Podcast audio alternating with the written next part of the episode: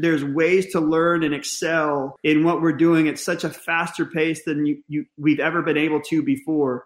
Um, you used to have to work and wrench on cars for for years to figure out how to do things right. Now you pull up a YouTube video. I mean, it's it's unbelievable. So the app, you know, uh, we can get a lot of information, right. but application is key. Firehouse Vigilance presents the Weekly Scrap, a podcast dedicated to the never-ending fight against complacency. Corley Moore Firehouse Vigilance. It is weekly scrap number 217. It is the one and only, the baddest hombre I know, Brian Crush. He is so badass. He makes onions cry. This man is so tough. He uses pepper spray to spice up his steaks. When the fire sir, when the fire hears that Brian Crush has arrived on scene, it puts itself out. Brian Crush is so ingenious, he can kill two stones with one bird. Brian Crush once beat the sun in a staring contest. And for this intro, I got every one of these jokes from Brian Crush's mom. so, with all of that being said, he's a mentor to me, a mentor to the fire service, uh, he was the FDIC unquenchable keynote, and he is currently the chief of training for the Midwest City Fire Department. If you don't know who he is, then you sh- straight up turn in your badge and turn in your t shirt. It is my absolute pleasure to have you back on the scrap once again for number 217. Welcome, my friend, Brian Crush. Oh, thank you, man. I'm, I'm pretty excited to uh, to get this chance again for sure. Is there anything I missed in the intro? Anything you would like to add? Uh, I think you got me all wrong. I, am I'm, I'm definitely not a tough guy. That is for sure. Uh, man, I, I just, uh, you know, I think, uh, like you, I just feel blessed that, uh, the fire service is both my profession and, and my passion and, uh, the power of that and those who share that with me and support it are, uh, are what has made, uh, everything possible. So, um, man, we, we are the lucky few. No doubt about it, brother. I hope you enjoyed my my Brian Crush jokes. Uh, it was good. absolutely. Was good. Uh, audience, please get your questions primed and ready for Brian and myself, Brian Brush and myself. We are going to have a blast this evening. Quick announcements. First of all, Kyle Romagus is sitting here ready for your questions. So please, please, please be ready and throw them at us the other part of it is the vigilantes. If you want to be a member of the exclusive Cool Kids Club, go to firehousevigilance.com. There's the vigilante meetups. There is the vigilante coins, the creed, the toast, the exclusive swag, and the really cool part that's starting on November 10th, 1110, the V50. Conquer yourself. If you want to make a difference, uh, body, mind, soul, and goals, go be a part of it. All right. All that being said, it's pretty badass. Please be a part. The V50, go sign up. Now, let's talk about those beautiful sponsors. The OG sponsor of the scrap, Keyhose. Check them out online at keyhose.com. Follow them on Facebook. And if you know me, you know I love Keyhose. Uh, it's what we use at my department. So it's not just some, eh, I, we use Keyhose at my department. They just had a round of promotions. And because of the in their company, they are now recruiting for a new regional manager of the South Central U.S., which covers Oklahoma. So when I'm talking about this position in their department, I'm talking about the people that I'm going to be dealing with. Uh, it's important to me. It's it's Oklahoma, it is Texas, Arkansas, Missouri, Louisiana, Kansas, New Mexico. It's full time gig, and those cats flow water every day. Telephone, telefax, telefireman. If anyone watching or listening is interested, Go find them on Facebook for the information and the link to become a part of the Key Hose team. And I wanted to say that because it's very important to me. I love Key Hose. Okay. Affordable Drill Towers, home of the Affordable Drill Tower and the Affordable Standpipe Prop. It is firefighter owned and operated. You can pump and roll using the Affordable Standpipe Prop. The affordable standpipe prop is fits through most classroom doorways for standpipe theory, and then you roll it into the parking lot and you can pump to it. It comes with six standpipe valves that can be upgraded to PRVs or customized to what you have in your jurisdiction. Call Steve 844 Tower or drop an email to info at affordabledrilltowers.com. Firefighter safety and accountability starts with being able to quickly find and identify individual firefighters operating on the fire ground. Identifier combines the best in photoluminescent materials for durable firefighter identification solutions that can glow for up to 20 hours with no switches, no batteries, which means you can rapidly identify firefighters by name, unit, or assignment, even under hot fire conditions. All of it specifically designed and tested for the rigors of the job. Be seen, on scene, identifiersafety.com. And the final one of the night, and then we get to it the Fast Wrench. I'm wearing the shirt. I love Fast Wrench. I really do, brother. Uh, it's the one and only standpipe operation multi tool in the fire service.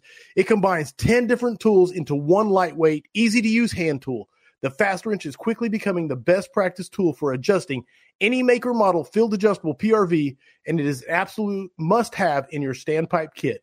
Designed by a firefighter for doing the tough business of standpipe firefighting. Lighten your kit, streamline your operations with the Fast Wrench. Check them out at fastwrench.net. And with that being said, we got it done. We got through it.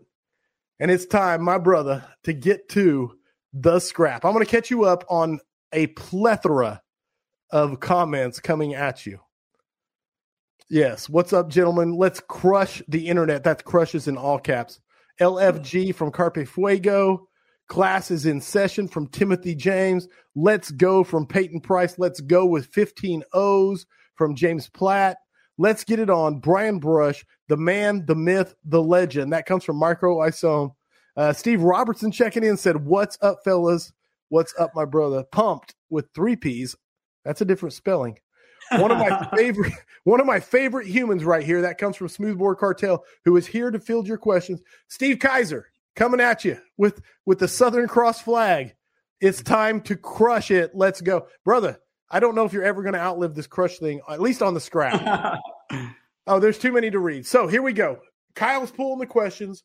I want to lead off uh, and get this thing started. Talk to me, a about being selected to do a keynote. That's just to me. That's just the the, the pinnacle. Like being selected to do the keynote, being unquenchable. The keynote uh, when I saw the keynote, I said he crushed it. That's Brian Crush right there. And since then, uh, we're going with it. But talk to me. Well, uh, I really like this as the lead in because I get to kind of flip it on you. Because, uh, you know, I got asked to do the keynote. Um, you know, I guess we can start off with that by uh, uh, Bobby Halton. Um, it, it was a, and it was a couple years ago. and he was really, you know, being the historian that he was, he really thought highly of the work that I've been doing on research in America burning and uh, parallels to where we're at in the fire service now and the challenges that are still there. Absolutely. And uh, he kind of pushed me to uh, try to bring that out. And I, I, mean, I'll be honest. I think that, that that was what lined me up for for that opportunity. I, I don't believe that it's um, you know what I've done in the fire service or right. or my experience operationally. I think it was the research and the, and the timing but uh, um, you know it was it was a long time ago that that he reached out to me to kind of set that up even to the point where i, I thought he had forgotten about it you know? So uh, um, the things had kind of moved around and stuff and i didn't want to pester him. I certainly certainly thought maybe it was just something he mentioned in passing and then uh, my fire chief went to a class and saw bobby and he's like hey Bobby says you're doing the keynote. I'm like, well, he hasn't really like confirmed that with me yet, but I'll I'll see how this goes. And uh, um, I had broken my ankle and, and missed uh, FDIC 22. And uh, right after the keynotes, um, I started getting text messages from people and saying, "Hey, you know, congratulations on being next year's." And I guess kind of Bobby started talking to people about who was going to be doing 23. Um, so that uh, that's how it came down. And um, man, it was it was really, really kind of a heavy time when we lost Bobby in the yes. middle of prep, preparing for that. And uh, he had uh, been helping me as far as working along, putting it together and, and, and some direction for it. But he really challenged me to still have it be my voice and, and my time on the stage. But uh, it was around that time, around December or January, when I kind of didn't have that that uh, support that I, I reached out to you and said, Hey, Corley, I, I got this project that I'm working on and uh, I could certainly use some help with it. So, um, you know, you say you saw the keynote and I, I crushed it. You know what? Oh yeah. I, I'm certainly proud of it. You know, I think a lot a lot of times I I back off of things and I think, you know, well, you know, it was okay, but man, I'm I'm really proud of how that turned out and, and all the preparation that went into it, both here at home, you know, my wife having to hear it. Uh, I sent you, I don't know how many videos. I sent you scripts. I mean,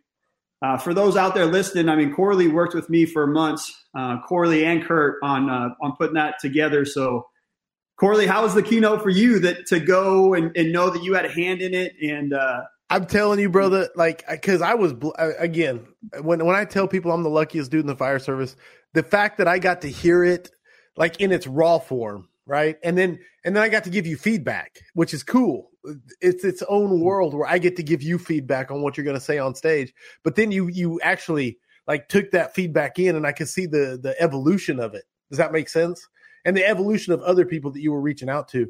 Uh, it was phenomenal to sit there in that room that day and see it unfold, and uh, where it started to where it ended up, and it was you crushed it, man. You crushed it, and I will take nothing away from it. This is always about the guest, and you absolutely crushed it. Did I lose you? I think I'll keep talking. Are you there? I am. I'm back. Are we here? Are you here? Yeah. Okay. I definitely lost you for a minute. Yeah, I left him speechless. Did you hear any of what I said or no?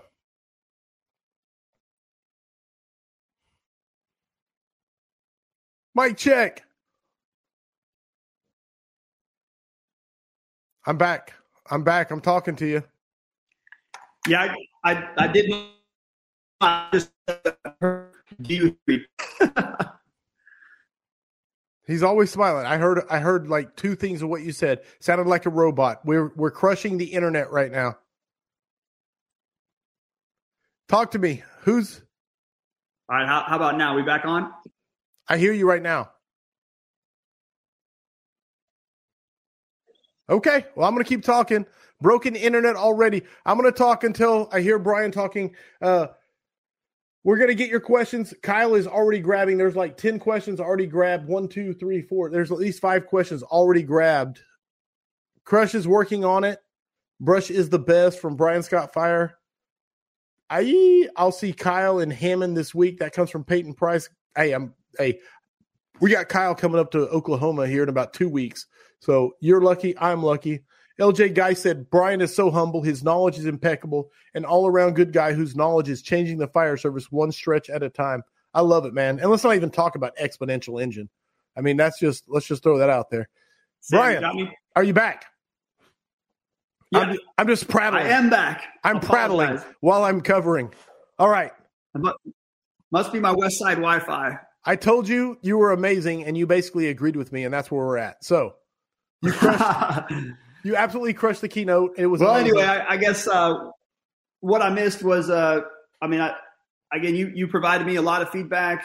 Um, you know, I think you were kind of earlier this week or even earlier today. You put up a post about can you handle the truth, um, and I think that that's you know, and about getting better through the truth. And um, you know, Bobby didn't shy away from telling you exactly what he thought, uh, even though he he believed in you and supported you and and believed in my message. He wasn't just patting me on the back and saying, you know, it'll be great. You know, whatever you do, it'll be great. And sometimes that's sometimes that's nice, but when you really do care about something being good, you got to find someone who you trust who will tell you how to make it better. And uh, as many people that are out there that that support and believe and share our message, um, it takes a special someone to be willing to put in their work and time into making you better. And uh, man, I certainly appreciate that you did redline stuff. You did provide feedback. You did tell me what to cut. You did tell me how to improve. I mean, so um, there, there's definitely a lot of uh, a lot of your influence in that that 18 or 21 minutes on that stage. And the cool part is, is the fact that I could tell you, dude, I think this part falls flat, and you need to. Mm-hmm. I think it falls flat, like, and then you would adjust it, not not based off what I'm saying, but based off of you're like, you know, you're right. I felt because you would say that you're like, no, I felt that and I wondered, you know, and it was just really mm-hmm. cool, organic experience. And I, thank you for letting me be a part of it. Um, for what it's worth, I, I, thank you for letting me just be in the in the crowd and observe it. It was awesome. Uh, all right, enough of that because uh, I want to go to the state of the fire service, where we are at, and where do we need to be going? That's just kind of a very broad question that I'm going to let you do whatever you want with. And then I've got a ton of questions already stacking up from the audience. Well, man, uh, I'm I'm a really really lucky guy. Um, I started my fire service career in 1996. Um, I was exposed to some things really early on outside of a, a small department. Um, I grew up in Northern California, which is kind of home of fire nuggets, and, and got to start to read that type of information early on. It was really tough to access because internet wasn't what it is today. Um, but I mean, I I basically was raised in the fire service with with fog nozzles on the rig and, and reading Andy Fredericks articles and kind of challenging my thinking, challenging the thinking around me um, at the time. Um, I was on, you know, working in the fire service during 9/11. Got to see how that that changed uh, a lot of what we do and and a lot of our makeup. Um, I've worked through, you know, from from being a firefighter to being back to being a firefighter, promoted company officer, worked as a as a district wide safety officer, uh, served in USAR task force. Um, just had a kind of a, a, really cool reunion back at West Metro uh, uh, just a few weeks ago. Went back for to get together with some guys and celebrate the life of a, a friend of ours we lost uh, ten years ago. And uh, man, it's it's awesome. I mean, I, to uh, to have a, a little bit wider perspective on the fire service in both time and and areas. Um, I think we're in a, in a really good spot. I think we're in a uh, I think we're in an information age. You know, I, I, when I think back to how I started the fire service, it was really difficult to get information beyond what you were told and and and brought up under experience. And now we have such broad access to information. It takes some filtering out, but right if you care and do your research and you, you, you do your homework, you're, you're really in a for, fortunate spot. I think it's probably uh, a better a better environment for passion and, and dedication and commitment to the fire service than we've ever been in. I think that there's ways to find uh, peers and, and mentors um, well beyond your walls. Um, I think the fire service is, is, is learning a lot about itself. Um, I hope that we we continue to um, learn that we have value, uh, learn that people trust us, uh, learn that what we're doing is right, learning that we're safer than we ever have been, learning that we have better ways to take care of people than we ever have been, both internally and externally. So, yes, um, I couldn't be more excited about the present state of the fire service and and the future. Um, and I, I I think it's unfortunate if anybody is out there speaking against the next generation or or, or thinking that something's been lost in the fire service because, um, man, that's on you. You know, I, I I see the kids on my son's baseball team and yeah, my youngest son to my oldest son. I see my daughter in basketball and and they they are all in on everything that they do uh, and they're they're excited about sports, which is has a lot of parallels to the fire service. Yes. My oldest is excited about the fire service and he the little exposure that he's gotten into. So I think if we uh, recognize what works for them and, and we we set the tone and the environment for it, then then we are going to be successful. If we we believe at all that the fire service uh, future is going to look like the past, we're wrong, man. I, I mean, the fire service today doesn't look like it did 10 years ago. It doesn't look like it did 20 years ago. And I can say that because I've, I've been a part of the fire service 10 and 20 years ago. There are, there are core values and principles and concepts that, that carry through, but uh, there, there's a lot around us that's, um, that's moving on and, and we, we have to, uh, have to stick with that. I think, I mean, I don't know, I guess, uh, you know, being current is the currency of the current fire service. You got you got to know what's going on and uh, and be able to explain why we're doing things the way we are doing them now. Right. And if it was that it's always worked and and, and we vetted it and we practiced it and, and this this is the best way to execute these things, then at least you have that explanation. wow. Okay, two things I want to tell you. First of all, we hit 100 messages in under 20 minutes, which is the fastest amount of time the audience has ever hit 100 messages. Just so you know, that's a really cool benchmark. Uh, the second thing, I don't know if you remember this, and you may have told this to many people. I don't know, but when you told me this, it hit me in my gut and it stuck with me. And it's part of what you just said. And it's like when you realize, when you get outside the walls of your fire service, when you get outside the walls of your fire service, you realize that the fire service has no walls. And that was one of the most profound things someone has told me in the fire service. I'm not lying to you. I it was a it was one of those the scales fall off the eyes type type moments.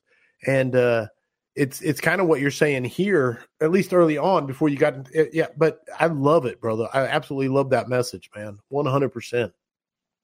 Well, I, you, a, I guess it's a blessing, and that, that's how the way I was brought into the fire service was, you know, that uh, hey man, we're you know we, we, can show you what we can here at Forestville Fire Department, but if you really want to learn, then uh, you know here's here's some guys at Santa Rosa Fire that will you know will take you under, and, and here's uh you know how you get into the Cal Fire, which at the time was CDF, yes. and and here's uh you know some articles to read that I would recommend. I mean, I I was um, you know, I was brought up under people who were, were in, again, like I said, who, who shared a passion for the fire service with me, who, who supported, uh, my dreams and my, my, uh, ambitions.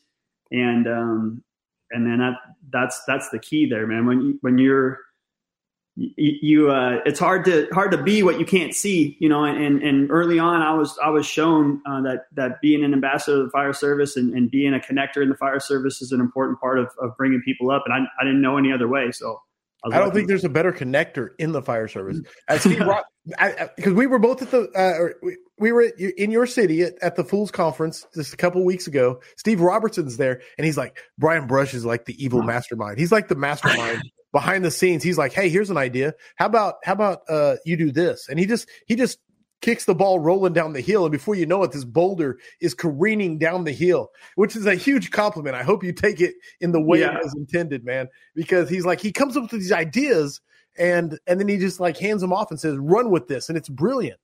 And uh, everybody, I, uh, let's make Kyle's head explode.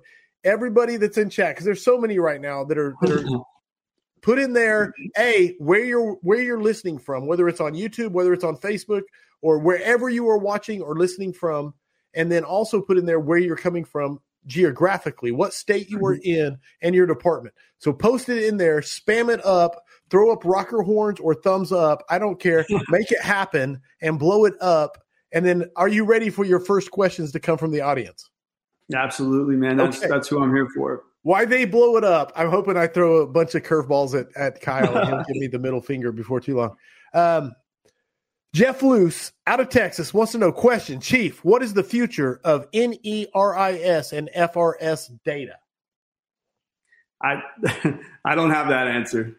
Um, I, I think we, we believe uh, that the fire service reporting needs an overhaul. Uh, we we believe that uh, rescue reporting is an important part of it.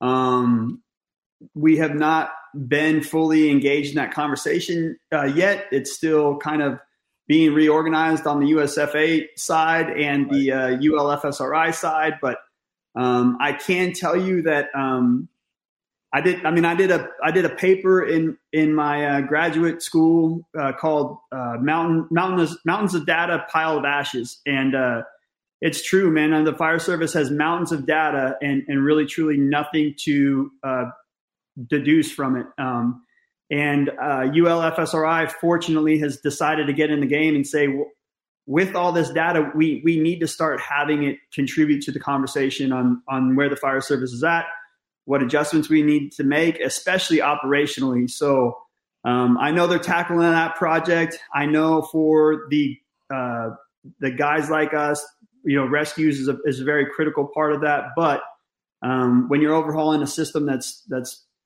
you know, a vision of 50 years and, and, and in action for the last 40 years and on some data technology, it's, it's going to be a long time before right. they get to folding us in. Um, I, I, think you'll see evolutions in FRS in the next few years. Um, we're working really closely with some uh, companies right now and also through um, our data validation team. I mean, the, the team at Fire, Firefighter Rescue Survey has grown. Um, we're, we're, getting uh, much higher quality information and stuff. But and we want to turn it out to people. You, you, we may hopefully be rolling out some dashboards, ways to display our information, ways for people to chop it up and, and mix it around a little bit better. So um, uh, I don't know that there'll be a true partnership uh, between the new system and FRS. I think there's a lot of value in, in data sets staying kind of uh, um, separated, not in silos, but a little bit separated, so that way the you can refer to them and cross reference them. But Okay. Uh, Jeff, I wish I had an answer, buddy, but it's uh, it's still very early in, in, in that world. I love it. I know it's a great answer. First of all, a great answer to a great question, which is multifaceted without a doubt. And it's just the future is um, exciting because of the sheer amount of data that we can can now collect that we couldn't we couldn't even do before. Even your project that you did almost single handedly for your doctorate, uh, uh, uh, the, the yes the the project. Um, absolutely. I'm sorry because I did blow up. I don't even know. Kyle's like, you got to make him stop. Uh, you guys absolutely crushed it there. Land of Misfits and all things fire. Ask, as the chief of training, what's the worst excuse you have ever heard for not training? Worst excuse you've ever heard? Man, I, I don't know.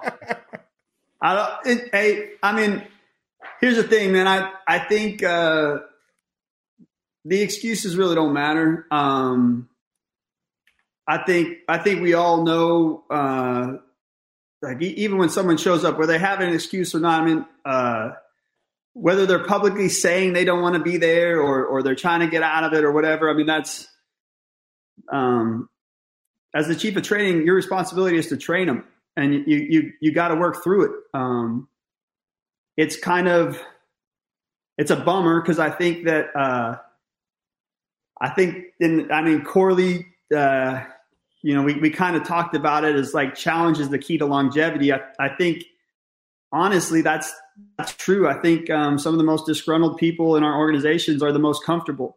And uh, Ooh, I think solid. that that's probably you know the biggest issue is that uh, you're you're not challenging them. And people who challenge and who meet a challenge, they get motivated and, and they want to keep moving. So, uh, um, it's tough. I mean, I'm, I'm the only guy in the training division. Um, right. No, it's crazy. And I'm the training chief. It blows so my mind hard, that you're the training push, chief, only um, guy in the training, and bigger than my department. It's crazy that you wear that. But go ahead. Sorry. Well, it's. It, I mean that that's a tough position because you're your position of authority or white shirt, all these types of things, you, it's it's tar- hard to motivate from the middle or or have a peer relationship with some, some people. So, um, but you know, people need challenge. You know, the, the, like I said, comfort is, is on par with with with disgruntledness. It, it seems to be that way. So uh, you gotta you gotta push people. You, you gotta motivate them. Um, the only way I can is is by staying in shape and showing them that I can force a door too, that I can throw a ladder too, that I can move hose lines as well. Uh, still be an administrator, still provide research in the why. I mean, I try to cover all the bases you can. They can provide excuses, but honestly, in a career organization, in, in today's professional fire service, training is not an option; it's an expectation. And right. and and excuse all you want. We're, we're going to work, and, and we just got to fight through it. Uh, Kyle actually wants to know where can a guy get this paper to read? Mountains of Data, Pile of Ashes. Where do you get it? Um, can you search uh, well, I mean, Kyle's Kyle's the guy. I mean, it's it's kind of uh, it's a, a paper from a semester class that I did. It's a little dry, but it was it was what I had to write up to kind of present the case for um, my master's project, my practicum. So it was the precursor to that. It was it was my explanation of what was missing in, in the fire service data, but Kyle, I'll shoot it to you, and then you can throw it in the bro file or or or whatever we, we need to do with it. I'll uh, shoot me a message or something like that to remind me because I'm real real short on uh, memory. So we'll, we'll stay on top of Brian. We will get it in the Bro Drive. The Bro Drive is the greatest source of fire knowledge. Um, you might even be. I did a presentation for a, a Chiefs research group. So Mount, Mountains of data piles that, that a YouTube video might even be out there on it um, somewhere okay. from a an iChiefs research symposium or something like that, maybe like 2019 or something. I love this question. I'm put, this one just popped up and I read it, and Kyle hasn't even grabbed it yet, but I'm throwing it. It says Michael Ramirez says, "My simple question: Are y'all tired of getting asked the same questions? Laugh out loud." And so, no, it's crazy because we do get asked a lot of the same questions over and over and over, but that's because um, the same problems exist over and over and over. And I never I never get tired of it because I, I constantly love attacking it from different angles.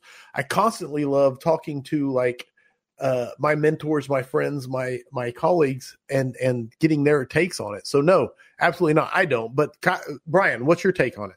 Well, I mean, we I I experienced about ten years of my career where all it was was well, smoothbore or fog, smoothbore or fog. So I mean, I, uh, as long as we're not having that conversation or that question anymore, then it's it, it's kind of nice to we progress. about training excuses. We have we have evolved. We're we're, we're having first world problems, man. That that's a good one. I love it. I love it. Okay. Uh, Cameron Cooper says, had an absolute blast getting to meet both of y'all at the Mid America Conference. Everything Chief Brush taught at Midwest City's new drill tower was awesome. An absolute genius when it comes to engine company op- operations. Thank you, Cameron. Sorry, it wasn't a question, but it was a great comment. No, that's that's cool. I mean, I uh, how old is Cameron? Brother, yeah, maybe was, was he 19, 20? Cameron will tell. Yeah, yeah I mean he he's a young kid and hard worker, uh, ate up with it, um, hung on every word. So you know problems with the next genera- generation. You know Cam. Cameron Cooper is, is an example that that is a, a bunch of crap, man. Slight delay, but 20, 20 years old. 20 years old. Yes. Uh, half half my age, and we were flowing and moving together, man. We were having a good time. So uh, th- there, there's hope in our future for sure. I, I, I found it last weekend. Love it. I love it. Uh, coming at you, Kyle Romiga says, "My brother, what were some of the must? Oh, uh, hold on, Kyle. I'm going to save that question because we're going to get to the training tower, but we're going to get to it. Okay. Uh, how do you change? I'm, I'm, looking. I'm looking. How do you change the mindset? Which We traditionally have. Uh, Hey, speaking of which, Gavin Reynolds wants to know how do you change the mindset where we traditionally have ran 100 psi nozzles and flow on the fire ground, if lucky, 100 GPM per line, to change over to the proven low pressure high. So, so right back into the question you love, like how do we get that change? How do we get that change, Chief? Uh, man, you, you uh, at, at, this point, if, if it hasn't been changed, I mean, you're you're in a tough spot. You you really are. I mean, that the uh, the data is there. Opinion. Yes. It is it is all data, um, and uh, I'm sure I'm sure the same people that are that are barriers on this are making you bring them data on you know fire trucks and all type of stuff. They're just they're just not listening to you. So um, I don't know. It's it, it, it pains me to think that you get, that there's still organizations buying 100 psi fog nozzles. I think if you look at uh, the the data from uh, Elkhart Brass. They put out their sales things. I mean, I, I think it it was just about 10 years ago. It made up a, the majority of their nozzle purchases. And now I think automatics and 100 PSIs are less than 10% of their sales. And most of that is uh, exterior and industrial and, and those types of settings. So, uh, buddy, I'm, I'm sorry. You know, if you need some information, Kyle, the Engine Company Resurrection Group, you can you can Google and search some files and and just bury them with information. Um, but at this point, they're the, they're the holdouts, uh, and and it's just hurting their effectiveness and operations. And and uh, I'm sorry, buddy, feel for you. No, and, and Gavin said our chief's biggest argument is running out of water. We are a rural fire department man. Uh, yeah, I, I mean it's that application yeah, rate. I'd say. Yes. Well, Sorry, go ahead. With 100 psi fog nozzle and 60 GPMs, you're going to run out of property before you run out of water. Right. So the, the fire is a lot more effective. application rate is what matters, man. Throw the water on the fire; it will go out. If you're trying to conserve water, you're going to lose your fuel long before you lose your water. Um, okay, sorry. Yeah, I love it. I love the I love the conversation. So we will switch. Um, the state of the fire service, the new burn facility, brother. Like a lot of people watched with interest as you took over as a training chief and then you got to implement and had very a lot of influence on the building of your burn facility. And a lot of people are very interested and a lot of people have gone there and, and taught. Steve robertson last week was just like over the moon about inward swinging doors you know and and mm-hmm. and but but it is those small things those small things that make a huge difference so, how long have you been working on this? And uh, talk to me about all the little tidbits you've collected over time. Uh, well, I mean, I'll start off by saying I I was hired as a training chief in in 2019 at Midwest City, um, and uh, they've been a badass fire department with uh, with some hardworking dudes for for a lot longer than than I've been there. Um, they uh, they have a reputation as as one of the best departments in our state. Um, the the groundwork was was there. Uh, for just just hardworking guys, really really dedicated to what they do, and, and very very proud. Uh, that is a a proud city through and through, not just the fire department, but but but through and through. Absolutely. Um, I was hired there um, to carry out the vision of a new training center and a hose and nozzle uh, change, and a lot of things that were set in motion through uh, citizen support and fire chief vision and union vision and city management vision on on on the direction of, of Midwest City public safety. So um, in my interview, they they asked me about my experience with live fire training. They asked me about my experience with uh, with hose and nozzles and all the things that they had uh, basically in the works for and, and funding for. So uh, it's been a, a, project of mine that I was challenged with, um, you know, before I was even hired there. So it's it's been in the works for a long time. Um, we had some certain setbacks. We had a location setback uh, with the city, so we had to find a different site. Um, we had obviously the COVID setback, um, but all those things just bought me more time to uh, to refine the plan. Um, I'll tell you what, man, it, um, going around um, the the you know the upside to what I had done and being around the fire service as long as I had. I've been doing a lot of training facilities. I've seen things that worked. I've seen things that didn't. I've set up a lot of drills in a lot of places with no training facilities, so I had vision on that. Um, we went and toured, uh, went on basically a three state tour of other facilities. Nice. Um, I won't speak to uh, the other uh, vendors because I, I, don't want to speak negatively of them. Um, but we landed with Lone Star Tactical Buildings, and uh, really, I mean, they they are a, a, custom home builder. You know, they they do not have a lot of uh, parameters and musts that these other uh, agencies have. Um, they basically said, "Hey, man, we we know uh, what to do engineering wise, but we want you to to to help us design the best facility for you." So um, I had influence on on door swings. Um, obviously, there was things that they couldn't do code wise. I had influence on stair locations, hallways, um, but I kid you not, um, the second day of them assembling containers, we were still discussing uh, where we wanted our second floor burn room. Um, so uh, we were influencing that right up to the final stage because I wanted to. You're seeing a lot of things on paper. You're seeing a lot of things on uh, on emails back and forth. But until you're walking the building uh, and really able to see the fire, fire dynamics in your own brain, um, we we we set it up uh, just right and. They've continued to be really, really um, helpful with us. We're, we're looking at two other uh, burn room locations or reinforced area locations. Um, but man, I, I, I'm I'm blessed, dude. I mean, I had I've heard a, so many good things about trust it, of, of, my fire chief. I had the trust of our uh, union. I had the trust of our members to uh, to to set this thing up for them for success. And uh, you know, we we got a department of, of 80 people, and um, we could be probably uh, effectively and efficiently running uh, drills on that tower with with 80 people at a time. Um, we would never have that. You know, we'd never be right. putting our entire department, all three shifts, through drills. But um, as recently as two weeks ago, we had Oklahoma City over, and those guys, you know, they've got recruit classes of 60 and uh, they're pretty excited about taking advantage of, of the the way it's designed. So it's not just the you know not just thinking about the way the building's going to work, um, but really how drills are going to work at the same time.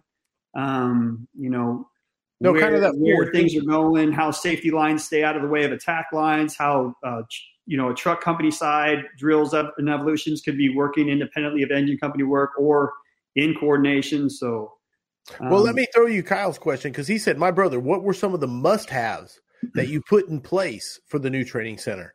Like most folks do not put in the amount of thought you did when designing the training center, but like, what were some of the must-haves? If if you if you could translate that to other people who are thinking about building a training center, like this is something I would always keep in mind. Um, just to put you on the hot seat, go. I mean, number one would probably be residential realism. Uh, I think too many uh, burn towers are built with a, a, commercial mindset because they are commercial buildings. They have big open spaces. They have big, you know, so uh, residential realism is is is true. I, the uh, the rooms have to be the size of a of a, a residential in, in your area, uh, a living room, a, a kitchen, Uh, the hallways have to be legitimate. Um, the door swings have to be right. Windows, sills. Uh, we, we didn't settle for one window sill height. We have uh, multiple uh, window sill heights throughout the structure so that um, ladders will be challenged to deal with with different settings and angles and stuff. Um, we have an interior return stair. You know, that, I think that's really important to me to have a, a realistic stairwell setup and not just your standard uh, commercial stairs that are on the outside or right. the, the, end caps of a, of a tower. Um, our city, as you know, Midwest City being in the flight path of Tinker Air Force Base, we're, we're a low rise city. We have a lot of two story, three story stuff, um, but that's pretty much it. So um, making sure our um, our tower has a good uh, reflection of our two story uh, apartments and our three story apartments and and being reflective of that more so than a than a you know a, a building that that isn't isn't true to our our area. I love it. I love it. And let me be perfectly honest and transparent.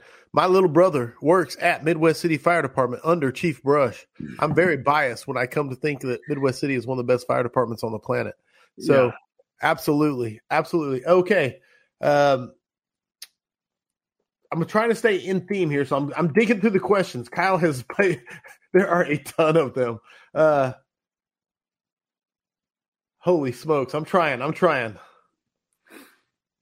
I'm gonna go with I'm gonna go with Tony Nunez here because um, I'm gonna. It's kind of going backwards to firefighter rescue survey. How does firefighter rescue survey compare now to what you had as a vision in say the beginning versus the first six months, and then even after the first year? Like, what do you think of the evolution so far? Um, you know, so that there's a little bit of a kind of a, a misunderstanding. So I, I'm a I'm a late add-on tag along to the uh, firefighter rescue survey. Um, the firefighter rescue survey uh, and it, and and firefighter rescue recording uh, goes back to 2015, 2016. Um, Isaacson, Brian Olson, Justin McWilliams, Nick Ledeen, I, guys kind of got this ball rolling. Um, they had been refining it over the years. Uh, I kind of started down this path in in grad school to thinking that there was something that maybe I could contribute and, and be a part of, and then also um, maybe give the platform a little bit of a validation. Taking like you were more a, of a spotlight, kind of just. yes, exactly. I'm just a highlighter, man. Thing. Just a highlighter. But you know what? What's important to people is is is stamps of validation, and um, we tried through some other agencies. We tried through an I, IFC. We tried through some some other sources, but you know, um, academic validation is important, and, and Oklahoma State University uh, certainly helped that. So. Um, my research connected to uh, the firefighter rescue survey. Obviously, I was looking up news stories and trying to um, compare it to the U.S. Fire Administration reporting system, um, and then following that up with the firefighter rescue survey. So, and if anybody's wanting that access to. Um, it's the Fireground Civilian Rescue Research Project. Um, that was, you know, I was looking at uh, the number of rescues, whereas the Firefighter Rescue Survey was looking at how they were going down. So, um, so with that being said, uh, we we were collecting, uh, you know, rescues in the hundreds um, prior to. Uh, 2020 2021 when when this came out and then now I think, man, we we will probably start to get pretty close to collecting a thousand uh, surveys a year, um, probably next year. Uh, so.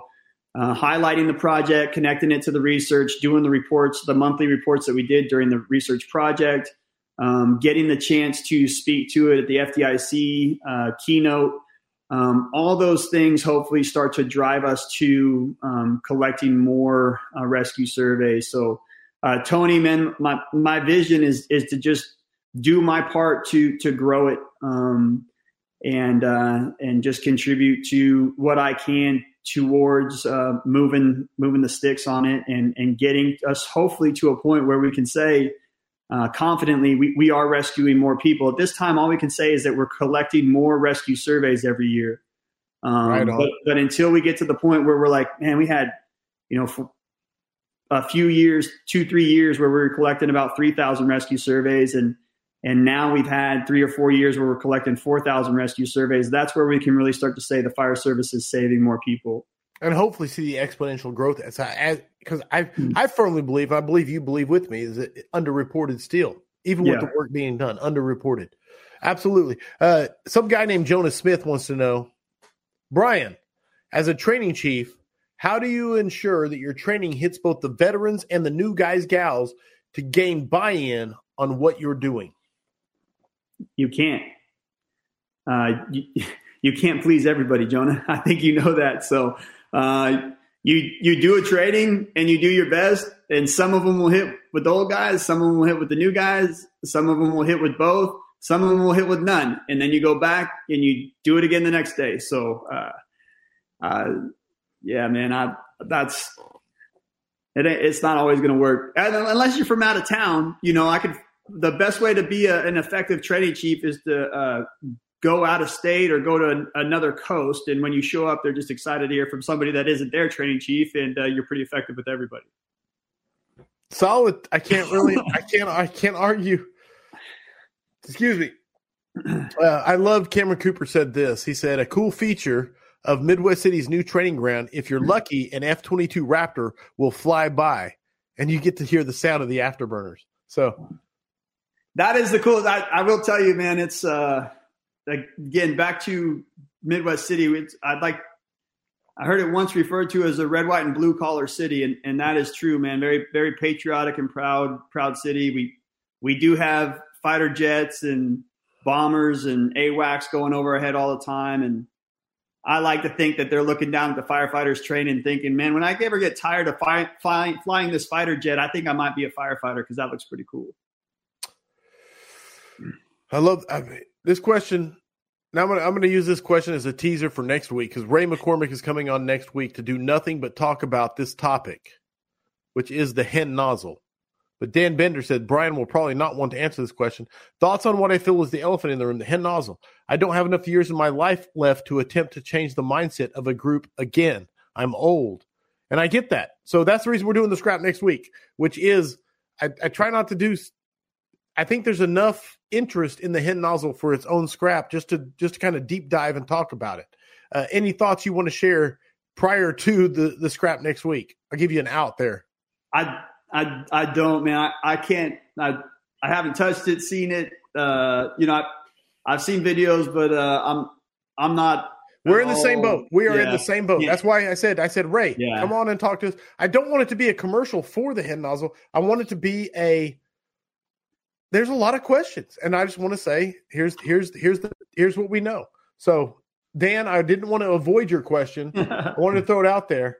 I love this one because this comes from DJ Stone, one of my favorite people on the planet. DJ or Shannon, it's a it's a question on which is my favorite Stone brother. What's your advice for fire departments who do not have a training division to facilitate drills? Um, you know, it's we had this kind of uh, discussion the other day. I think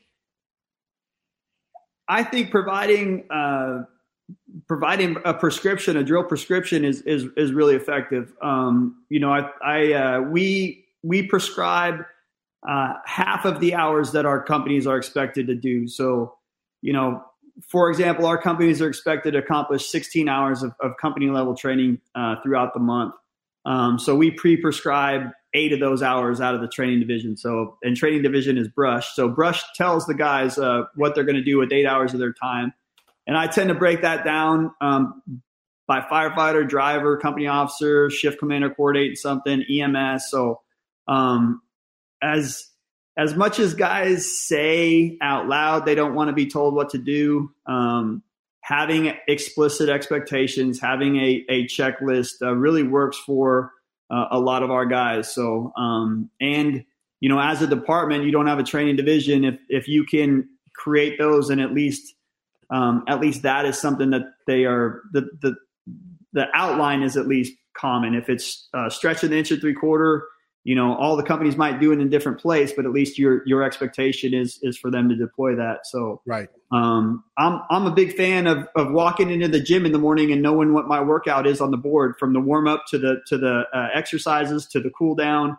Um, I like walking in the firehouse in the morning as a firefighter, knowing what the plan of the day was. I loved having morning meetings with the company officer and knowing what we wanted to accomplish because if we got all those things done, then we could do what we wanted to do. And if we didn't get those things done, then we would revisit them the next steps. So, um, and to the next generation, man, I, I think our uh, younger generation is is more accustomed to be told exactly what to do. So explicit instructions and expectations, I think, is is a, a really a really good tool. Um, as much as there might be some pushback to it.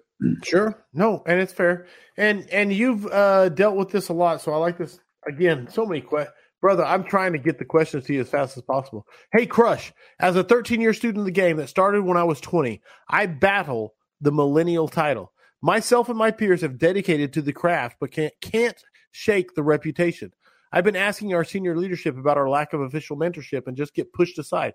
What's the theme of the state of the fire service? How do millennials have time in the game gain a voice? Like, what's your what's your message to that? I mean, they're not the Zoomers anymore. We're hiring the Zoomers now. Our millennials are becoming our officers. What's your message to them as they as they battle their way into positions that you battled for earlier as a tweener slash old Gen X, or young Gen X, I should say? Well, I mean, so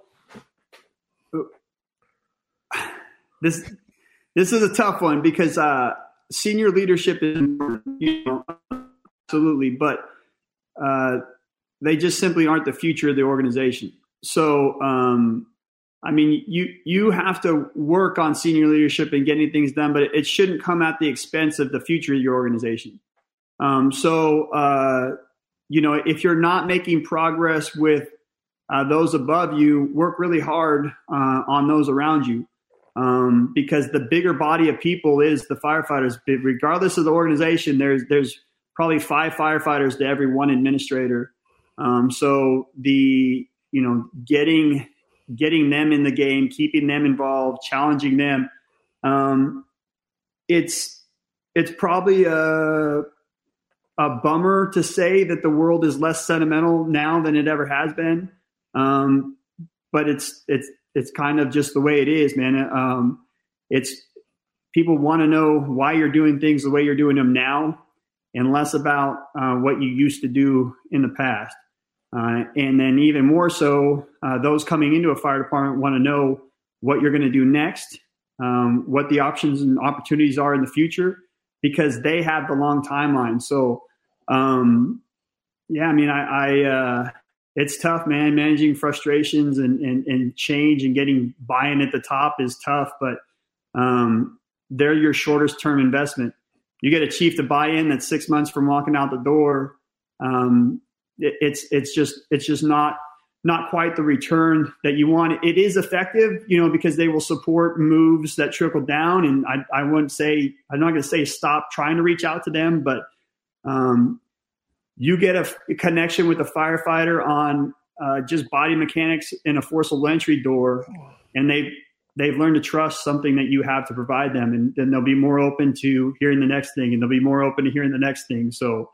Um, the the senior leadership is the bigger game, but uh, what is it? Two birds in the hand, or I don't know, whatever. Uh, having a couple firefighters on board with what you want to do, and I'll, I'll tell you the same thing. I mean, it's if you can get three three shifts at the same fire station to agree on something, sometimes that's more effective than having an entire shift uh, agreeing on something. So uh, because it creates buy-in ac- across the board at a, at a lower level. No, I love it. No, I love it. Um, and the the thing you were looking for was my terrible jokes at the beginning from Chuck Norris about two stones, one bird. yeah, yeah, yeah, that's what terrible jokes. But no, uh, Chief Dennis Riley coming at you. He said, First line fire service training wants to know Do you think annual company evaluations against time standards have value? Um, I think they do, but it's kind of got to be the end game. Uh, you know, I, I, think if you look at NFPA 1410, they have time standards for evolutions, and I, I think that's great. But um, you know, time's only one measurement, as as we know with with a lot of different things. Uh, you can do things on time, and and they're terrible. Uh, so uh, I'm a you know, if you want to take, for example, Midwest City, uh, we have we brought in uh, kind of clarified and redefined and and and measured out about eight multi-company evolutions. They're just two two company evolutions. Uh, hose work, a, a, supply, or to the aerial, or or to a mid-rise building. So they're two company evolutions. We started them a, a few years back, and they were part of the uh, you know the monthly prescriptions. We would assign them, and, and, they were kind of this is the expectation of a drill. Right. Um, well, you know, for the first year, it was just going through and learning those, and then the second year, now you're revisiting them. Uh, the third year, they were kind of now dealer's choice, but everybody was familiar with them. So uh, hopefully, you know, five years from now, it's it's a, a, kind of our way of doing business. So it both right. becomes the MCE, becomes the SOP, and then maybe we put a stopwatch to it. But I I think that there's probably Todd Edwards and Steve will kind of uh, absolutely know exactly what I'm talking about. Sometimes a stopwatch comes out a little bit too early, uh, and and uh, clear expectations and and a, and a walkthrough and and participation and success and understanding is, is more important than doing something fast. Oh, I like it. I like it. Crawl, crawl first, and make sure you crawl well yeah. before you try to walk it. No, I love it. I mean, it, like again, it it that's a little bit different. I, would have the stopwatch out all the time for recruit firefighters. You know, that's right. that's an added level of pressure back to courts. You know, drill, but uh, incumbent company operations that you are trying to be successful in, that needs to be your focus.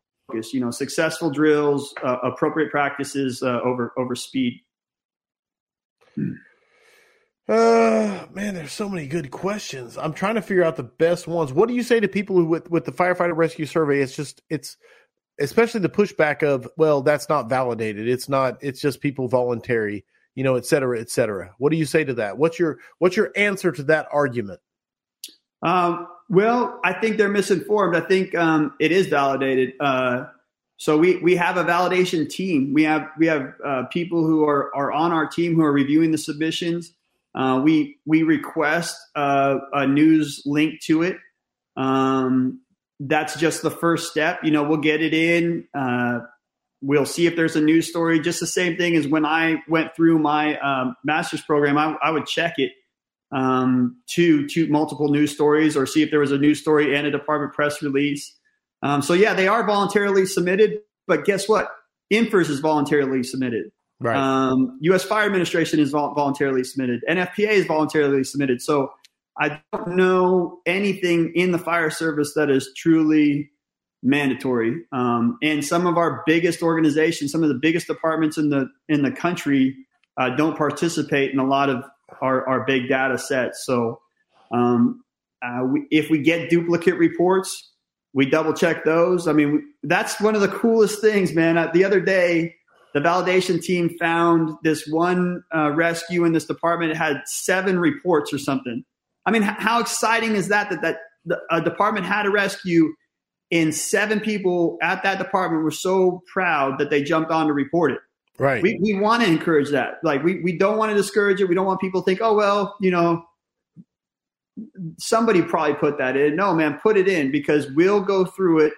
And when we can see that this is the same rescue and it wasn't multiple people at, at that same occupancy, then then we'll filter it out and clean it up. But um, at this point, with with almost four thousand, if not more than four thousand rescues, I mean, if one's falsely reported, if two's falsely reported, if, if 10 are falsely reported, it's not going to move the needle on our data set.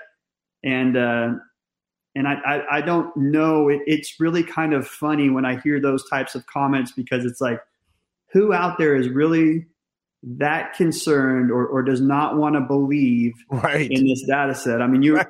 you're, you're, you're really, you're, you're not a good fit for us. You know, like you're, if, if Please you're retire. that much of a pessimist that you think that reporting civilian rescues is, is not the right thing and that there's people that are even more evil than you that would go in and falsely report rescues, then man, I'm I'm sorry. I'm, I'm sorry that that's where your head at. But I, I believe in what we do. I believe in firefighters across this country, and I and I believe that there's a greater sense and pride in what we do in making rescues than there is uh, an, an evil empire to take us down. So Please hold. Keep talking while I timestamp that because that's going to be the sound bite for the beginning of the podcast. Sorry. I got to timestamp it. Usually you say keep talking. I've got to go use the restroom because I have a small bladder. I, have heard that multiple times. No, I have a giant bladder. I drink a lot. That's the thing. um, you want a soft toss or you want a challenging question? Your choice. Man, I don't, I don't even know where we're at right now. So just just keep rolling. No, it's your uh, no. You got to pick no. a a B. Make it tough, man. Challenge, challenge is the key to longevity, baby. Oh, oh, really? Okay. This this, one. I, am sorry, I'm even asking this one. Jake Deal wants to know top three conferences in the country right now. Your opinion.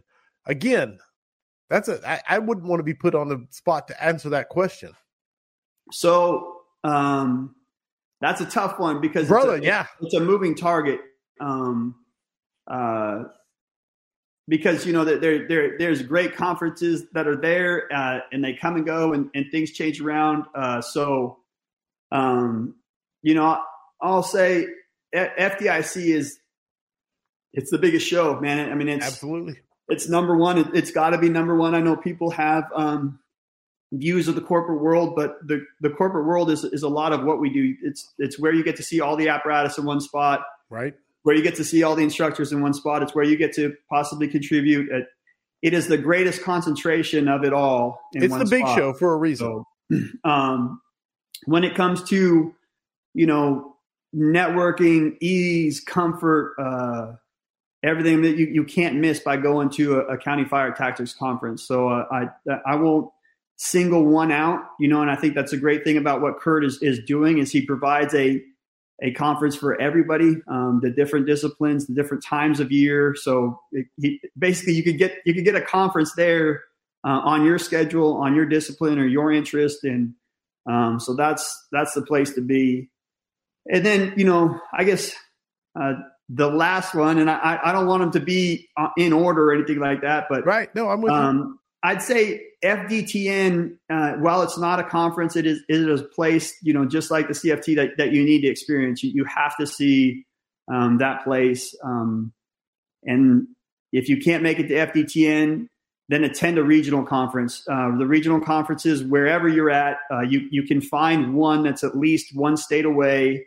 Um, that'll be a light day of travel for you, but probably really high quality, really high right. concentration, be it Mile High or the Bay Area or Carolina Fire Days or Lone Star Work or uh, I mean insert, any number insert, of yes, the, the Fire Nuggets ones. Yes. It's it's uh, so FDIC, a CFT or FDTN, and uh, please attend a regional conference because the other best part about the regional conferences is you're networking with people that are that are in your locale, in your geographic area, be it the Pacific Northwest or the Southwest or the Midwest. Uh, and that's an important thing because you start to find comparable agencies with comparable cultures, and you really kind of get to uh, experience that uh, network, which is really important. Sometimes going to the big conferences is awesome, but you're you're way outside of your uh, regional culture, and, and, that can affect kind of what makes you successful in bringing it back. Because the end game of any of this outside exposure is internal improve, improvement. Uh, so you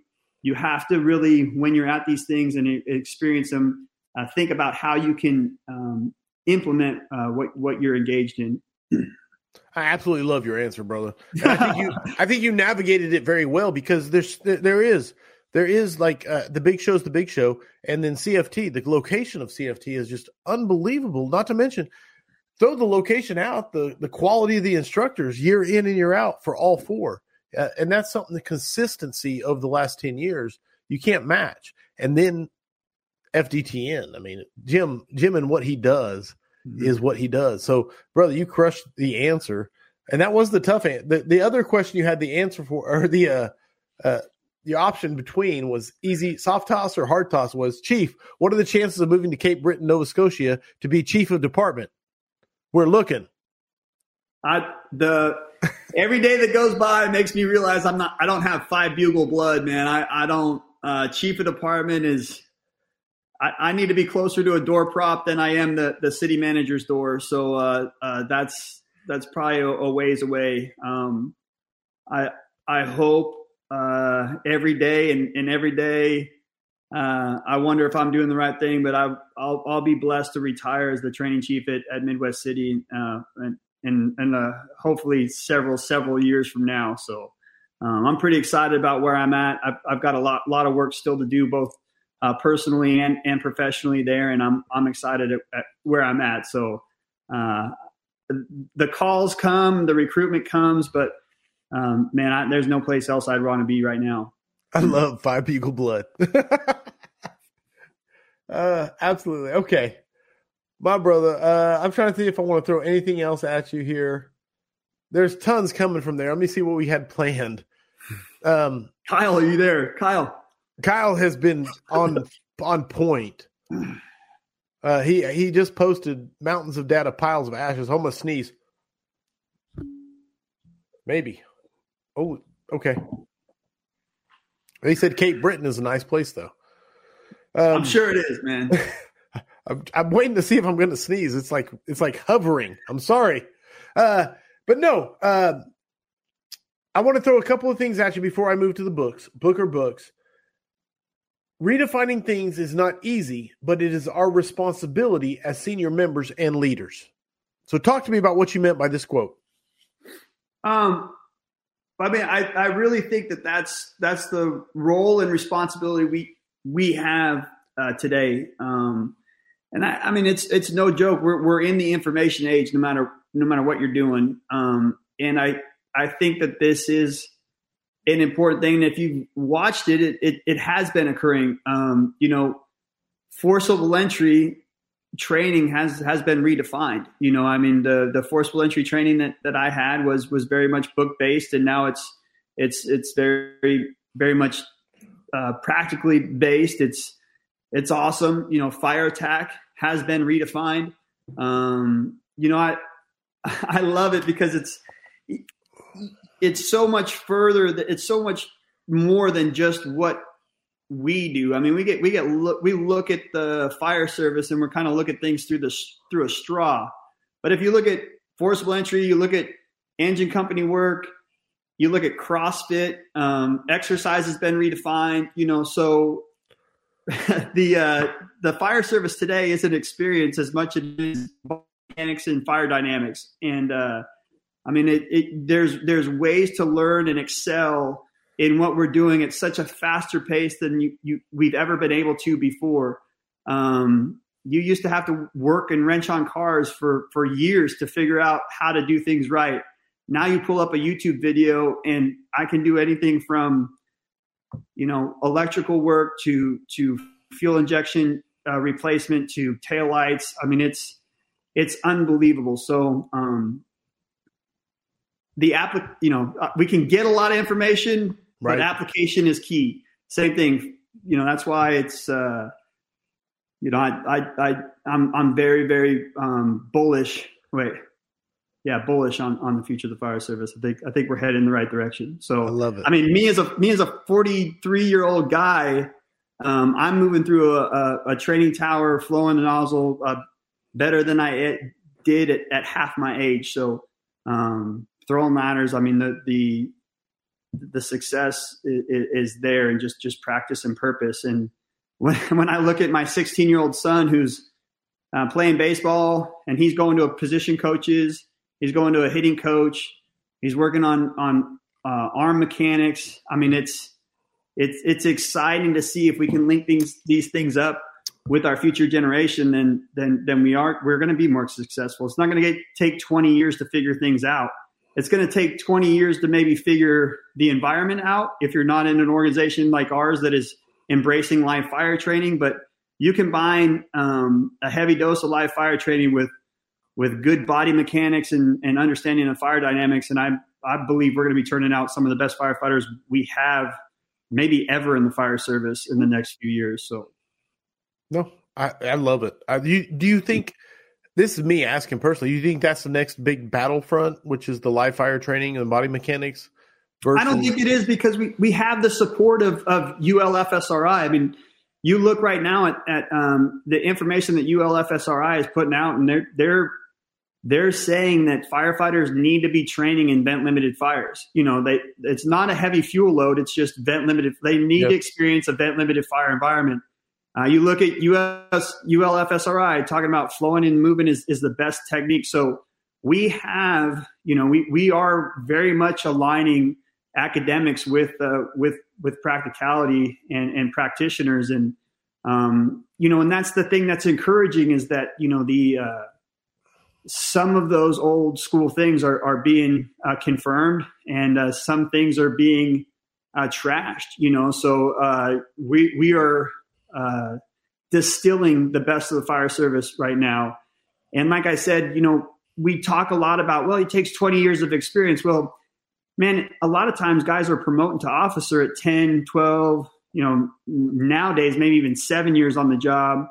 Um, so with 20 years of experience, you're you're now 13, 15 years removed from being on the nozzle, and right. the, the, environment has changed in those things. So um, I'm excited in the sense like guys like your brother, you know, guys like your son, um, they are getting experience transmitted to them in other ways. Right. Um, the, the, way that we're able to show them videos of fire dynamics um, day in and day out, where it would take them years to see different fire uh, uh, presentations inside house fires. So their their gain transmissions being transmitted or experiences being transmitted to them. They're not necessarily right. gaining right. it over time, but um, and then moving through houses, they're they're getting to see how that technique is. Just like um, you know, trying to learn to deadlift and bench press and squat on your own versus having somebody really, really coaching you through it is is is is amazing. So um, the level of fitness of firefighters is higher than it ever has been. Um, that's being reflected in our the, the downturn of our cardiac events. I mean, the like I said, man, I I don't know what to say, man. Firefighters are safer, fitter, smarter um, than they ever have been. It, uh, we just need to make sure that they're motivated, proud, and uh, and excited um, on those same levels. I love, dude. I love what you just said because and and and combine that with and have more information at their fingertips than has ever been available before. If we're willing to vet it and say yes, this is good, especially from the positions of authority. I think Sorry. that's what I'm saying by redefining it. It's it's uh take what you know and and you know to change the way you think and the way you see things and, and be that leader to say, hey, you know, fire attack was this for me coming up, but what I've seen, what I've learned, I now think it should be this. It's just like right. transitional attack. We we first, you know, we're exposed to transitional attack um, as from the outside in. I, I try to redefine that and say transitional attack is any time you change the compartment in, in which you're operating from the front door into the living room is a transition you need to assess the environment you need to address the thermal threat but it's in a different location as you move to a, a hallway you're transitioning from a, a, large area to a smaller area you have to reassess uh, reapply you know relocate redefine so, that heat um, flux factor you're, you're yeah. constantly yeah. transitioning throughout the structure you may be transitioning your your body um, from one need to another to make a, a different move. Uh, so um, it's important to redefine search. It's important to redefine everything that we're doing uh, constantly. And, and, by redefining it doesn't mean throwing everything away. It doesn't mean not doing what we used to do. It's it's it's that kind of uh, evolution of stuff. So I love it. I absolutely love it. Which I will transition from that to. I, there's so many we we could go on, but I want to transition from that to book or books. I haven't I haven't got to ask you this question in two and a half years, but book or books that you think firefighters should be reading. Fire Man, service related yeah. or unrelated. It doesn't matter. What books do you think firefighters should be reading? well, one, just read. Uh, yes, there, there's there's no yes. book that that is going to hurt you. You know, I just finished up Killers of the Flower Moon and then went and saw it today. Um, What'd you think? But off topic, what do you think? Yes, no. I love I love Scorsese, so I want to know. I think you need to read the book and see the movie. Okay, okay. I'll, I'll read into that what I want. Go ahead. Go ahead. Go ahead. Uh, as far as uh, books, uh, right now, mastering the craft uh, far and away. You know, it it really struck a chord with me because it's so much in line with uh, the combat position that, that Chris Brennan wrote. Uh, started yes, a started, long time yes. ago, and um, but it's just it it has the you know the the updated information in it. And Jeff, man, he's just one of the best. Uh, yes. So I I love reading that. Um, I you know I just recommended, and I always recommend. Your brother Tyler was asking for books. I told him Deep Survival. That's Deep always Survival. one that, that hit Gonzales, man. Um, you know I In fact, know, just I- to tie it back in, I read?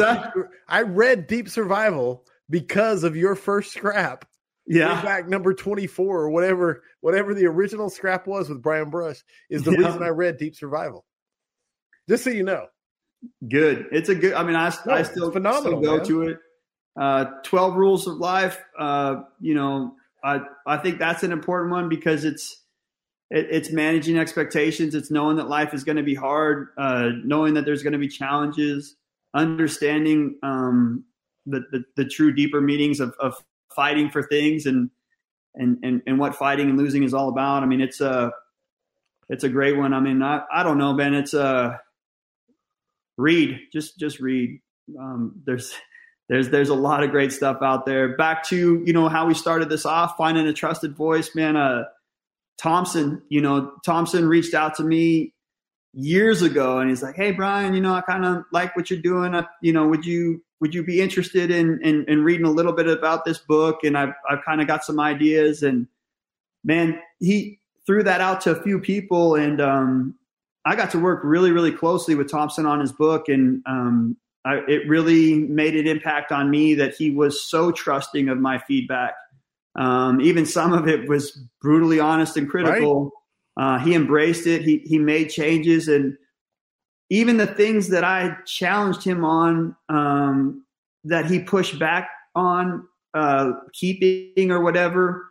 Um, his responses were, were, were deep and passionate. And, and I think that he, um, e- even in speaking back to me on why it was so important for him to have it in the book versus changing it, um, maybe made him just restructure that part or, or, or communicate a little bit uh, deeper. So, man, working through Thompson on, on the functional fire company was, was an awesome opportunity. Uh, uh, I'm, I was proud that he asked me to write the forward for that uh, because he had a lot of other people on it. But um, you know, I think that book was was really important to to our relationship growing, and and and I'm I feel as it's a it's a a, a compliment uh, uh, to that in the in the sense that I was asked to contribute a forward to it, and I, I really truly do believe in that book. I I think it's a it's a it's an incredible text for our medium sized departments at the at the firefighter level, at the company level, at the aspiring officer level, at the chief officer level, and, and most definitely at the training chief level. No, I love it. I dude, I again I tell everybody if you read one book on the fire service, it is the Functional Fire Company from Scott Thompson with a forward by Chief Brian Brush. But no, absolutely. And and that you kind of encapsulate like whenever you compliment me on working on your keynote, it's like like to, to be able to say that I was in the same room as that, you know what I'm saying? Like it, like the same thing you're saying about writing the forward for Brush's uh, for Thompson's book. Yeah. That's the way you make me feel about it. Does that make Well, I, sense? I mean, I hope you being, I hope you had a sense of pride in it. Um, Uh, absolutely, As much as I did. So, dude. yeah. So much pride that I don't even want to talk about it because it makes me, you know what I'm saying? you're just No. hoping I wouldn't mention it. Yes, absolutely. I hope you- But anyway, so that, that it's that same sense. Uh, anyway, there, there you go. A great list of books, but this is my favorite part. I wish I hadn't walked on the quote. Just read. Just Yeah, read. Yeah. Like a hundred percent, just read. Uh, I love it. Okay, so we have a thing we do.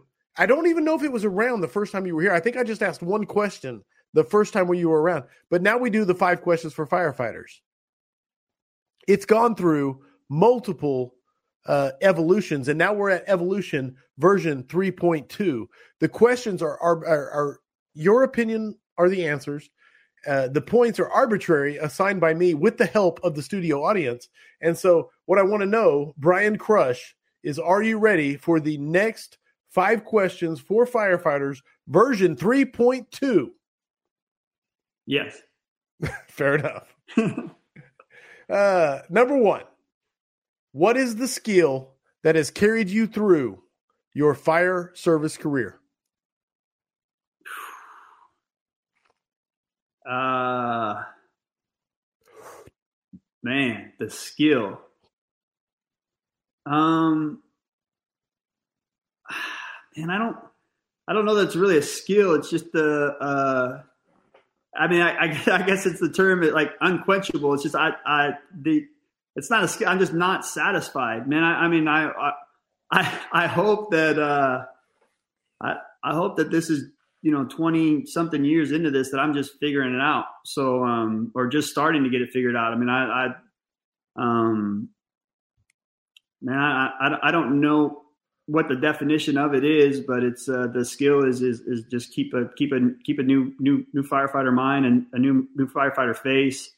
Um, I mean, I I came into the fire service in 1996. Um, I've been through a lot of academies. I went through one fire academy at 35 years old, and I just took uh, three firefighters through a, a, a, firefighter orientation last month. So, um, and I love it, and I, I can't wait to to hire again because I love working out every day. I love telling people how important PPE is. I love love being a part of, of discipline. I love uh, being a part of the the foundational skills. I love seeing the light switches click for people. Um, I so I guess guess the skill is is uh, is is just just love doing it.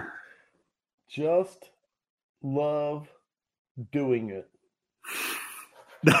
saying it slow almost sounded seductive. So I, I guess uh, lo- love for the job. Let's say that. No, no, no. Just love doing it. Just love doing it. No, not that gets no, a little. Just sideways. love doing it. One hundred percent. Say it slow. Say it fast. I don't care. You get max points from me for being unquenchable in the fact that you just love doing it. And I don't mean that in a in a sarcastic or a a like making fun of it way. I love that answer, brother. Uh, the fact that you could say I love being with rookies and saying, "Hey." This matters. This matters. Be unquenchable. It ties right back into the FDI speech and why it crushed. So, uh, Joshua Everett said, max points. It's perfect. I love seeing the light switches click. It's so important. Crushed it. Max points. That comes from Steve. I gotta say, I, I don't know if I have an Australian accent. Crushed it. It's max. I can't do it. Okay, sorry. Crushed it. Max points. Uh, unquenchable. There you go. No, hundred percent. Not me. You krill. You killed it. Number two this is this has become my favorite question. I don't even know where we're going with it, but we'll see. Jonah Smith said that's what his mom said too. So we got to get the mom joke in place. Uh, number two, it's Jobtown. It's time. You're in route and responding.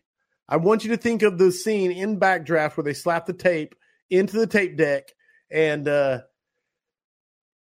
what's the song playing? What what what What's the song was playing when they slapped the tape into the tape deck? Isn't it Rescue Me? No, no, no, no, no. This is all you. This is you. When it's you, like not the not the scene. Oh, what am I playing? Yes. Oh shoot, man. So, I mean, I think we had this discussion. This is oh yeah. The, the, so the walkout, not not the walkout song. This is the, the en route song. The walkout It's a very song. similar no, discussion. I mean, it's it's Pennywise Bro Hymn. I mean, that's that's that's it, dude. And I mean, I don't know. Can we get Sam to cue it up or something? We we have to play it going out tonight or something like I that. I will have Sam look it up. Maybe we'll there, play it at the after party. But there's no, nothing that hits harder than that bass. Yeah, we're we're we're going Bro Hymn. I mean, that's yeah. Oh, Pennywise. Yeah. Okay, no. Yeah. And here's the deal. Everybody may not know this. Okay, hmm. so normally I I send everything to the guest beforehand. Brian had no clue about all this beforehand. Yeah, this is yeah. Yeah, this is a hundred percent. Someone said infinity points, Bro Hymn for the win, max points. the only the only reason why I can even answer that question is because I struggled with it for what like six months or maybe even longer. I think it was I think it was H Rock. Uh, Ray McCormick comes up to me. And he's like, "What's your walk up song going to be for FDIC for the keynote?" I'm like, walk up song. I didn't know that I had to pick that. That's more important than the speech.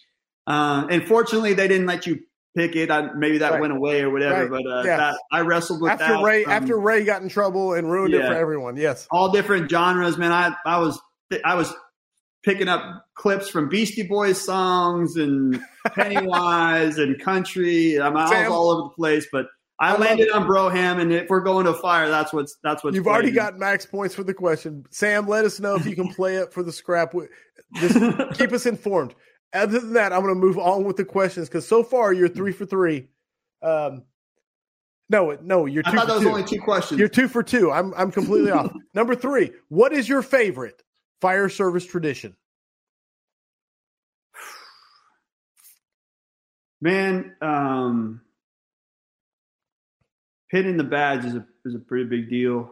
Uh, I think that that's uh, that's an, an, important thing because that that there's a lot of fire service trend uh, traditions that are that are all about the fire service, but uh, that connection. I mean, my uh, it hasn't been everywhere, but uh, you know, at West Metro, my my parents pinned the badge on me, and and uh, because they they instilled the the values of, of work ethic and, and service to others and all those things into me. Uh, my lieutenant badge was was pinned on by my wife and uh, my 16 year old son, who at the time was was just a few months old. Um, and they were the ones who who gave up the most for me to study for it. So, uh, getting to be there at the firehouse when our our guys, you know, even your brother, uh, when he finished his first year, uh, we at Midwest City they get their badge after their first year. They they there. get a they get a blank badge in their first year. Um, but on day 366, they they get somebody to put that badge on them, and it, it's it's to this day uh, a moving experience for me. Even though it's it's not me getting the badge, but it's me watching somebody who accomplished something uh, with the love and support of their family, uh, being a part of it, and that I think that that's an amazing thing. So the badge is the badge is, is everything. So I love it. Someone said throw all the points at him. He's maxed out. That's a deep one for sure. Max points. Matt Musicant said Figured Brush was more of a Taylor Swift guy. So there's that. Uh, max points for pinning the badge. A lot of firefighters do not get that privilege that comes from Land of the Misfit, all things fire. Uh, man, I loved it, man. I love it. Uh, thank you. And and the cool part is, is I got like I you said, were there for it. I'm biased. So I was there when my little brother got pinned at Midwest City. So I absolutely 100% max points. Easy answer. Okay. Number four question. This is the one we put on the clock. You can see the clock up above me, up above you, and uh, Sam will show it to the audience. You get one minute to answer. You get to pick your who are the four people you would put on your Mount Rushmore of the fire service.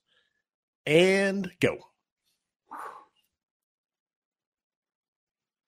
It, so you normally give people preparation time ahead of time. Yes, I've never heard this question before. Right. So, oh man, doesn't change the fact that you got 45 seconds left. I mean, Norman uh, is a huge. Love golly, it. man, he's huge to me. Yes, uh, yes. Fredericks uh, is huge to me. Oh, um, but then you got to go, got to go pretty far back. I mean, well, I guess you'd say like a Ben Franklin, you know, like the, the, the father of the oh, American oh, yeah. Fire Service. I love I love Franklin. You got 15 um, seconds for number four. And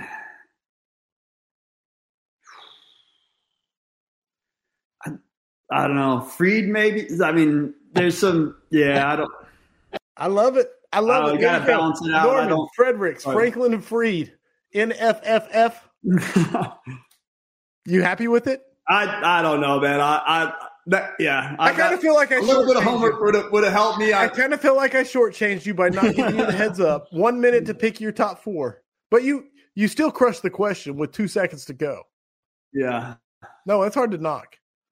Norman Fred. I mean, I, I don't know. It's like, uh, you know, recently was uh, Chief Castros had asked me to help him out with uh, with his uh, his latest book, and I I got to contribute pretty heavily to it. And writing the book was the easy part. Then they said, "Hey, can you can you throw down an acknowledgments, you know, for uh, and I." Then I, I don't know. It, it would it would fill hundreds of pages of just the people that I think of in the fire service, what's been given to me, the who I would give a shout out to, and that that was. Oh, brother! Hey, uh, believe me, understand. Thanks for listening to the weekly scrap. Please subscribe and please share. We'll see you at the next episode.